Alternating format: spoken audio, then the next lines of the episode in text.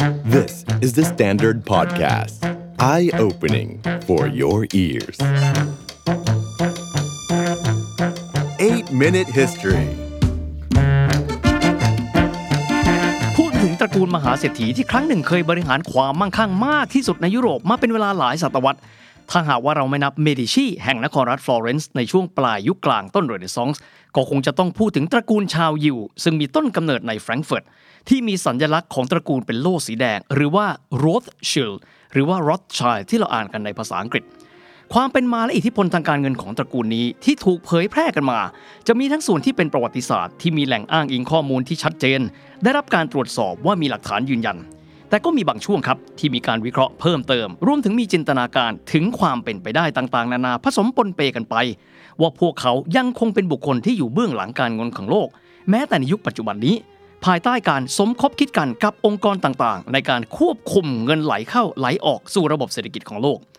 ประวัติศาสตร์ 8 นาทีในวันนี้ครับจะขอพูดถึงความเป็นมาของตระกูลโร o ธชัย ซึ่งเป็นส่วนที่เป็นประวัติศาสตร์ตั้งแต่จุดกำเนิด มาจนความยิ่งใหญ่ของพวกเขา จากตระกูลชาวยิวเล็ก ๆ ในยูเดนกาเซอร์หรือว่าชุมชนชาวยิวในเมืองแฟรงก์เฟิร์ต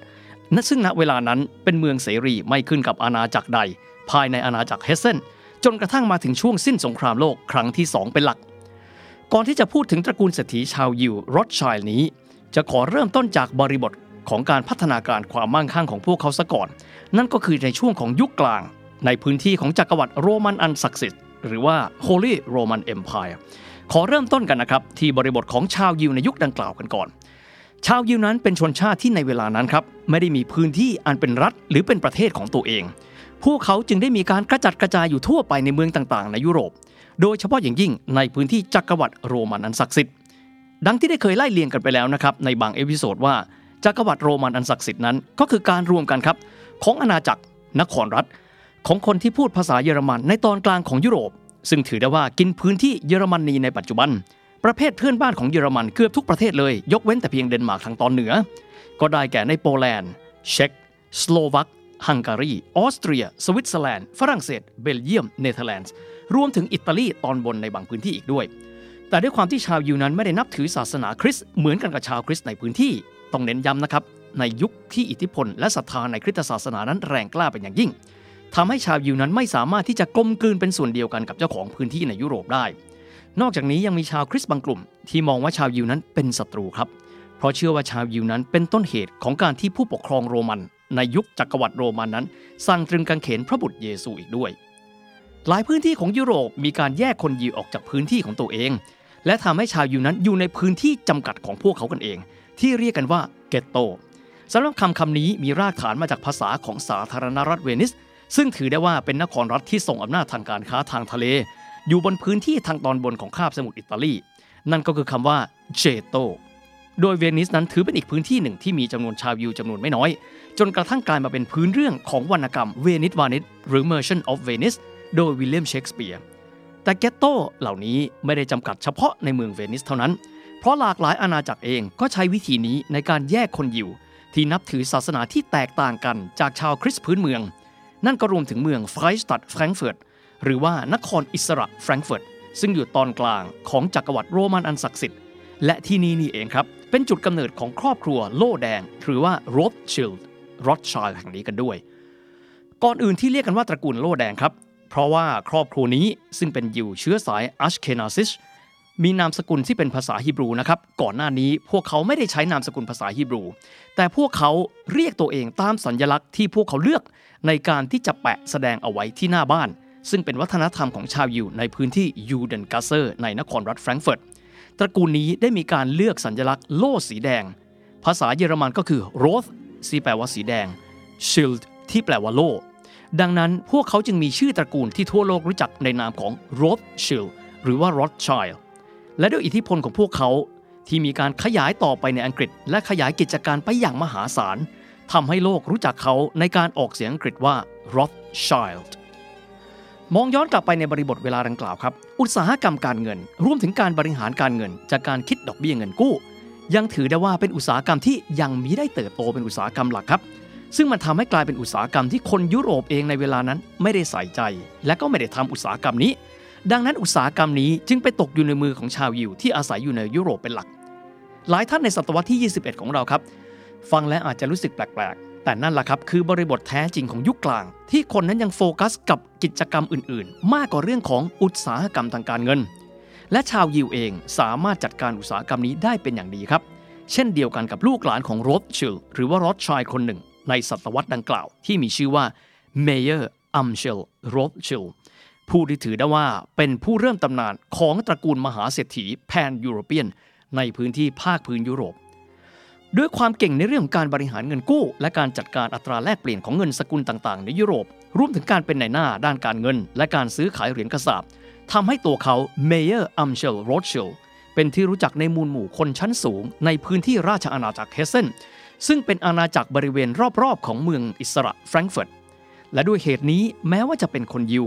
เขาเองครับจึงได้รับความไว้วางใจจากราชสำนักเฮสเซน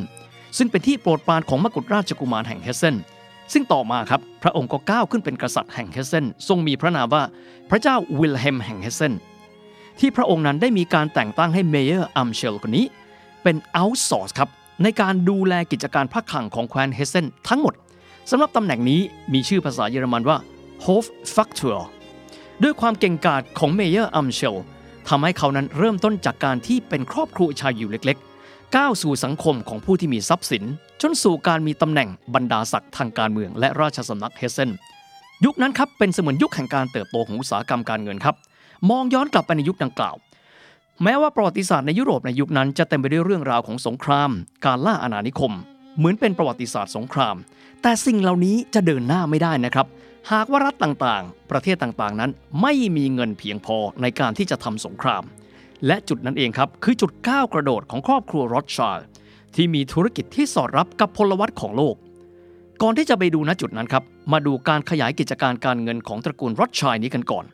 จากจุดเริ่มต้นที่เมเยอร์อัมเชลผ่านการเข้าสู่ generation ที่ 2 ซึ่งเมเยอร์อัมเชลรอธส์ไชลด์นั้นมีบุตรชายทั้งหมด 5 คนด้วยกัน อันได้แก่คนแรกอัมเชลเมเยอร์ คนที่2โซโลมอนเมเยอร์คนที่3เนเธนเมเยอร์จำชื่อคนนี้ไว้ให้ดีนะครับ คนที่4คาร์ลเมเยอร์และคนที่5เจมส์บางคนก็เรียกว่ายาคอบทั้งหมดก็แน่นอนแล้วครับว่าสกุลรอธส์ไชลด์ทั้งหมด ทางด้านของเมเยอร์อัมเชลเอง ได้ตระหนักแล้วว่า พวกเขามีความสามารถและสามารถที่จะขยายกิจการนอกเหนือไปจากที่เยอรมัน โดยเฉพาะฐานที่มั่นเดิมก็คือเมืองแฟรงก์เฟิร์ตกันได้ ดังนั้นจึงได้มีการขยายธุรกิจของพวกเขาจากเยอรมันไปสู่อีก 4 เมืองใหญ่ในยุโรป อันได้แก่ เวียนนา ปารีส ลอนดอน และอีกหนึ่งเมืองครับ ก็คือเมืองเนเปิลส์หรือว่านาโปลี ซึ่งเป็นตอนใต้ของโรมลงมาเล็กน้อย เมเยอร์อัมเชลนั้นมีเหตุผลครับทำไมจึงจะต้องมีการขยายกิจการไปยังเมืองต่างๆ เหล่านี้ ตอบง่ายๆครับ เวียนนาเองนั้นถือได้ว่าเป็นศูนย์กลางอำนาจของพวกฮับสบวก ปารีสชัดเจนครับ เป็นจุดศูนย์กลางของจักรวรรดิฝรั่งเศส ลอนดอนไม่ต้องพูดถึงครับ เป็นศูนย์กลางของจักรวรรดิบริเตน ซึ่งถือได้ว่ากำลังมีการขยายจักรวรรดิของพวกเขาอย่างกว้างขวางสำหรับนาโปลีหรือว่าเนเปิลส์ครับ หลายท่านอาจจะถามว่าทำไมต้องมีการขยายธุรกิจไปที่เมืองนั้นคำตอบง่ายๆครับ เพราะพวกเขาตระกูลรอดชัยต้องการเสนอตัวเป็นผู้บริหารการเงินให้กับนครรัฐวาติกัน ซึ่งก็เหมือนกันละครับกับตระกูลเมดิชีซึ่งเคยทำมาในช่วงศตวรรษที่ 15 เพราะวาติกันเองถือว่ามีสินทรัพย์ให้บริหารจัดการอย่างมหาศาลคำถามครับ พวกเขาไม่ใช่ชาวคริสต์แคทอลิก จะได้รับความไว้วางใจมากน้อยเพียงใด หันกลับมามองกันบ้างครับ จากภาพที่แฟรงก์เฟิร์ตอันเป็นจุดเริ่มต้น มองภาพใหญ่ในบริบทโลกกันบ้าง กรอบเวลาในทางประวัติศาสตร์ในช่วงดังกล่าว คือปลายศตวรรษที่ 18 ต้นศตวรรษที่ 19 เป็นช่วงที่มีเหตุการณ์ทางประวัติศาสตร์สำคัญสำคัญมากมายครับไม่ว่าจะเป็นการประกาศเอกราชของสหรัฐอเมริกาจากจักรวรรดิบริติช การปฏิวัติฝรั่งเศส สงครามนโปเลียน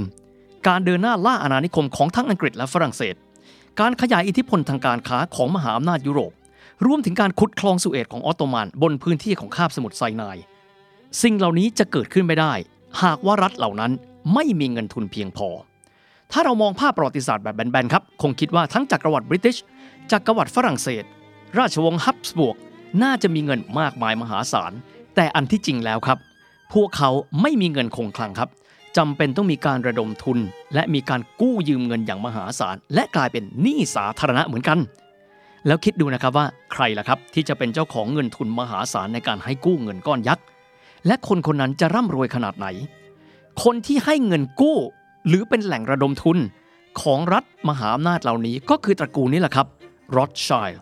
ซึ่งณเวลานั้นเขามีสาขาถึง 5 สาขา ครอบคลุมจักรวรรดิอันมีความสำคัญในยุโรปทั้ง 5 เมือง ในช่วงปลายราชวงศ์บุกบงของฝรั่งเศสจอร์จวอชิงตันกำลังเตรียมการประกาศเอกราชจากสหราชอาณาจักร ฝรั่งเศสในฐานะที่เป็นรัฐไม้เบื่อไม้เมาของอังกฤษ จัดส่งอาวุธและเงินทองจำนวนไม่น้อยให้กับจอร์จวอชิงตันเพื่อปลดแอกจากอังกฤษถอนอำนาจกับจักรวรรดิบริติช ส่วนนั้นก็ได้มาจากเงินกู้จากตระกูลรอธส์ไชลด์สิ้นราชวงศ์บูร์บงฝรั่งเศสหลังจากนั้นไม่นานเข้าสู่ยุคนโปเลียน อังกฤษต้องทำสงครามกับฝรั่งเศส โดยเฉพาะในระลอกท้ายๆภายใต้การบัญชาการของ Duke of Wellington ที่สามารถเผด็จศึกนโปเลียนได้ British Empire หรือว่าจักรวรรดิบริติชเองก็กู้เงินก้อนมหาศาลจากรอธส์ไชลด์เช่นเดียวกัน ในปี 1815 เพียงแค่ปีเดียว ปล่อยเงินกู้เป็นจำนวนทั้งหมด 9ล้าน8แสนปอนด์สเตอร์ลิง ถ้าหากว่าเทียบอัตราเงินเฟ้อในปัจจุบันก็น่าจะประมาณสักพันกว่าล้านปอนด์ให้กับสหราชอาณาจักรและพันธมิตรในภาคพื้นยุโรปในการทำสงครามกับนโปเลียน แต่ไม่แต่เพียงเงินที่จะได้มาจากดอกเบี้ยเงินกู้แต่เพียงแค่นั้นหนึ่งวันก่อนที่พวกเขารู้ว่า Duke of Wellington จะเผด็จศึกนโปเลียนที่วอเตอร์ลูที่เบลเยียมเนเธนรอธส์ไชลด์บุตรชายคนที่ 3 ของเมเยอร์อัมเชลมองเห็นโอกาสในการเก็งกำไรพันธบัตรรัฐบาลอังกฤษ ว่าเมื่อจบสงครามแล้ว รัฐบาลอังกฤษเอง จะต้องมีการระดมทุนขายพันธบัตรในอัตราดอกเบี้ยที่สูงกว่าเดิม เพราะมีความจำเป็นในการฟื้นฟูประเทศหลังสงคราม หลายฝ่ายมองครับว่าราคาพันธบัตรรัฐบาลในวันนั้น ราคาก็สูงอยู่แล้ว แต่ปรากฏว่าเนเธนรอธส์ไชลด์บุตรคนที่ 3 ของเมเยอร์อัมเชลมองเกมขาดครับ หลังชนะสงครามแล้ว ตระหนักดีว่าอังกฤษต้องระดมเงินจำนวนมากมายเพื่อฟื้นฟูประเทศ และจะส่งผลให้อัตราผลตอบแทนพันธบัตรสูงขึ้น เพราะดอกเบี้ยจำเป็นต้องสูงขึ้น ผลคือพันธบัตรที่เขาซื้อเอาไว้ 1 วันก่อนที่จะจบสงคราม สร้างผลตอบแทนให้กับเขา 40%ภายในเวลาเพียงแค่ 2 ปีเท่านั้น และในอังกฤษเองครับด้วยประสบการณ์ของตระกูลรอดชัยในการค้าขายเหรียญกระสาบทำให้เขาตระหนักดีว่า หลังสงครามแล้ว Bank of England ธนาคารกลางแห่งอังกฤษ งจะไม่มีทรัพยากรเพียงพอในการรอเหรียญกระสาบจำนวนมากขนาดนั้น ตระกูลรอดชัยจึงได้มีการเก็บเหรียญกระสาบเอาไว้ และนำเอามันออกมาหลังสงคราม เพื่อที่จะขายให้รัฐบาลอังกฤษ ไปแก้ไขปัญหาการขาดสภาพคล่องแบบเฉียบพลันอีกด้วย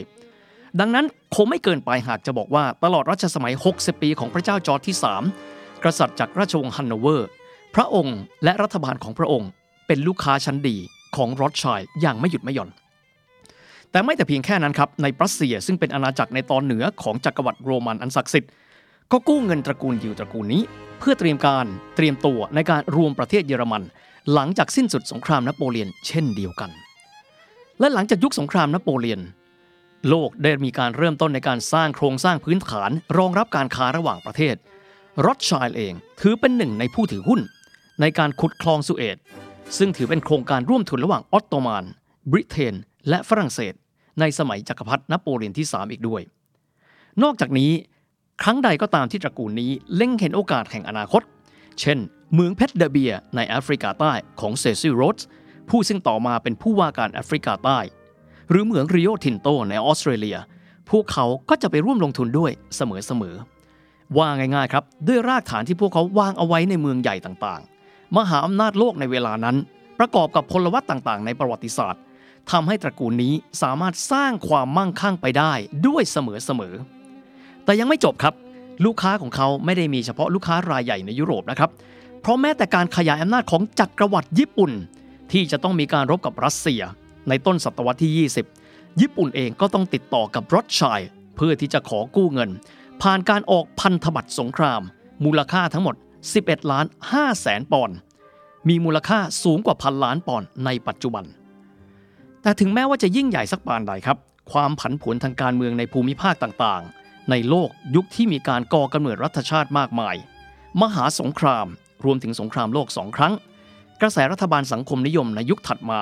เป็นการบั่นทอนอิทธิพล และความมั่งคั่งของตระกูลนี้ไปอย่างมหาศาล ในตอนหน้าครับเราจะมาดูว่าจุดพลิกผันของตระกูลอภิมหาเศรษฐีรอดชัยนี้ อิทธิพลของเขาเหล่านี้ถดถอยลงหรือไม่อย่างไร และพวกเขา ยังมีอิทธิพลต่อมาในศตวรรษที่ 21 นี้หรือไม่ The Standard Podcast. Eye opening for your ears.